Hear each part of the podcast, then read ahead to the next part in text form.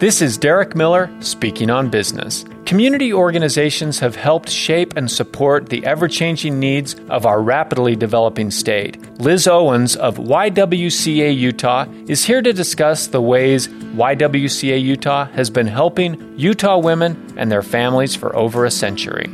Our mission is to eliminate racism, empower women, and promote peace, justice, freedom, and dignity for all. We're committed to helping Utah women thrive and empower them to live the lives of their choosing. We've been supporting Utah women and their families since 1906 and are one of the largest, most comprehensive family violence service providers in our state, with emergency shelter, case management, walk in services, and more. We're not only helping women and their families flee domestic violence, we are developing young women's professional and leadership skills, training Utah women to run for office at all levels across the state, nurturing the young minds of tomorrow, supporting women of color seeking community and healing, and advocating for change in the community at the Capitol through policy and race equity initiatives. There's so much more to come. We can't wait to see what the future holds, and with your support, we can create a more just world.